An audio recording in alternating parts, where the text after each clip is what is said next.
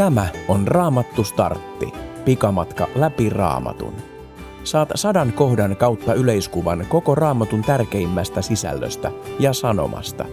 Tervetuloa mukaan! Raamattu Startin on tehnyt Raamatun lukijain liitto ja lukijana on Pekka Laukkarinen. Jeesus opetti seuraajiaan. Aikanaan hänen opetuksiaan kuunneltiin, kerrottiin eteenpäin ja lopulta kirjoitettiin muistiin neljään evankeliumiin. Opetukset olivat, kuten juutalaisilla rabbeilla yleensäkin, havainnollisia esimerkkikertomuksia, viittauksia arkiseen elämään tai sananlaskun omaisia lyhyitä iskulauseita. Ne oli helppo muistaa ja kertoa niitä edelleen.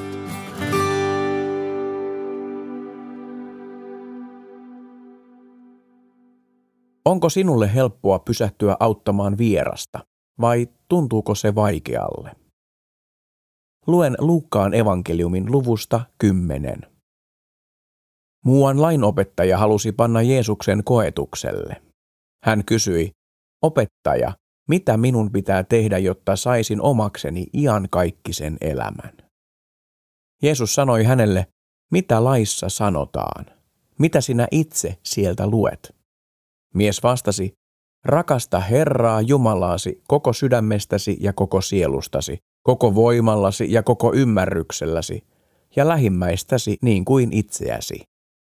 Jeesus sanoi, oikein vastasit. Tee näin, niin saat elää.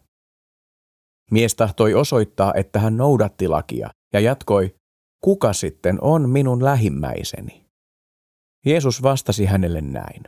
Eräs mies oli matkalla Jerusalemista Jerikoon, kun rosvojoukko yllätti hänet. Rosvot veivät häneltä vaatteetkin päältä ja pieksivät hänet verille. Sitten he lähtivät tiehensä ja jättivät hänet henkihieveriin. Samaa tietä sattui tulemaan pappi, mutta miehen nähdessään hän väisti ja meni ohi. Samoin teki paikalle osunut leeviläinen. Kun hän näki miehen, hänkin väisti ja meni ohi. Mutta sitten tuli samaa tietä muuan samarialainen. Kun hän saapui paikalle ja näki miehen, hänen tuli tätä sääli. Hän meni miehen luo, valeli tämän haavoihin öljyä ja viiniä ja sitoine. Sitten hän nosti miehen juhtansa selkään, vei hänet majataloon ja piti hänestä huolta. Seuraavana aamuna hän otti kukkarostaan kaksi denaaria, antoi ne majatalon isännälle ja sanoi, hoida häntä. Jos sinulle koituu enemmän kuluja, minä korvaan ne, kun tulen takaisin. Kuka näistä kolmesta sinun mielestäsi oli ryöstetyn miehen lähimmäinen? Lainopettaja vastasi, se, joka osoitti hänelle laupeutta. Jeesus sanoi, mene ja tee sinä samoin.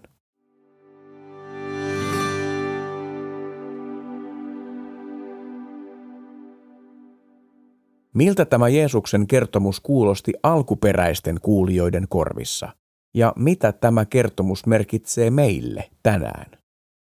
Samarialaiset olivat juutalaisten mielestä niin epäpyhiä, että heihin ei edes saanut koskea. Ja samoin ajateltiin toisinpäin. Myös kuolleisiin koskeminen oli kielletty. Pappi olisi saastunut, jos olisi auttanut pahoinpideltyä ja tämä olisikin ollut jo kuollut. Silloin papin olisi pitänyt palata vaivalloinen ja pitkä matka takaisin Jerusalemiin puhdistautumaan. Ehkä vaimo ja lapset odottivat kotona monta päivää kestäneen työmatkan jälkeen. Olisitko sinä pysähtynyt auttamaan? Samarialainen ei ollut vain auttavainen, vaan myös uhkarohkea. Hän tiesi, että juutalaiset voisivat tappaa hänet, vaikka hän koskikin juutalaismieheen siksi, että haluaisi auttaa tätä. Samarialainen muistuttaa itse Jeesusta. Jeesus auttaa kaikkia ja on valmis jopa kuolemaan toisen puolesta. Ja niin hän lopulta tekikin, meidän jokaisen puolesta. Meitäkin kehotetaan tämän vertauksen kautta ottamaan esimerkkiä samarialaisesta ja auttamaan kaikkia lähimmäisiämme, jotka tarvitsevat apua. Samalla saamme muistaa, että Jeesus pysähtyy aina auttamaan kun itse sitä tarvitsemme. Voit syventää tätä aihetta katsomalla videon, joka löytyy raamattustartti.fi-sivustolta jaksosta 59 Auttavainen samarialainen.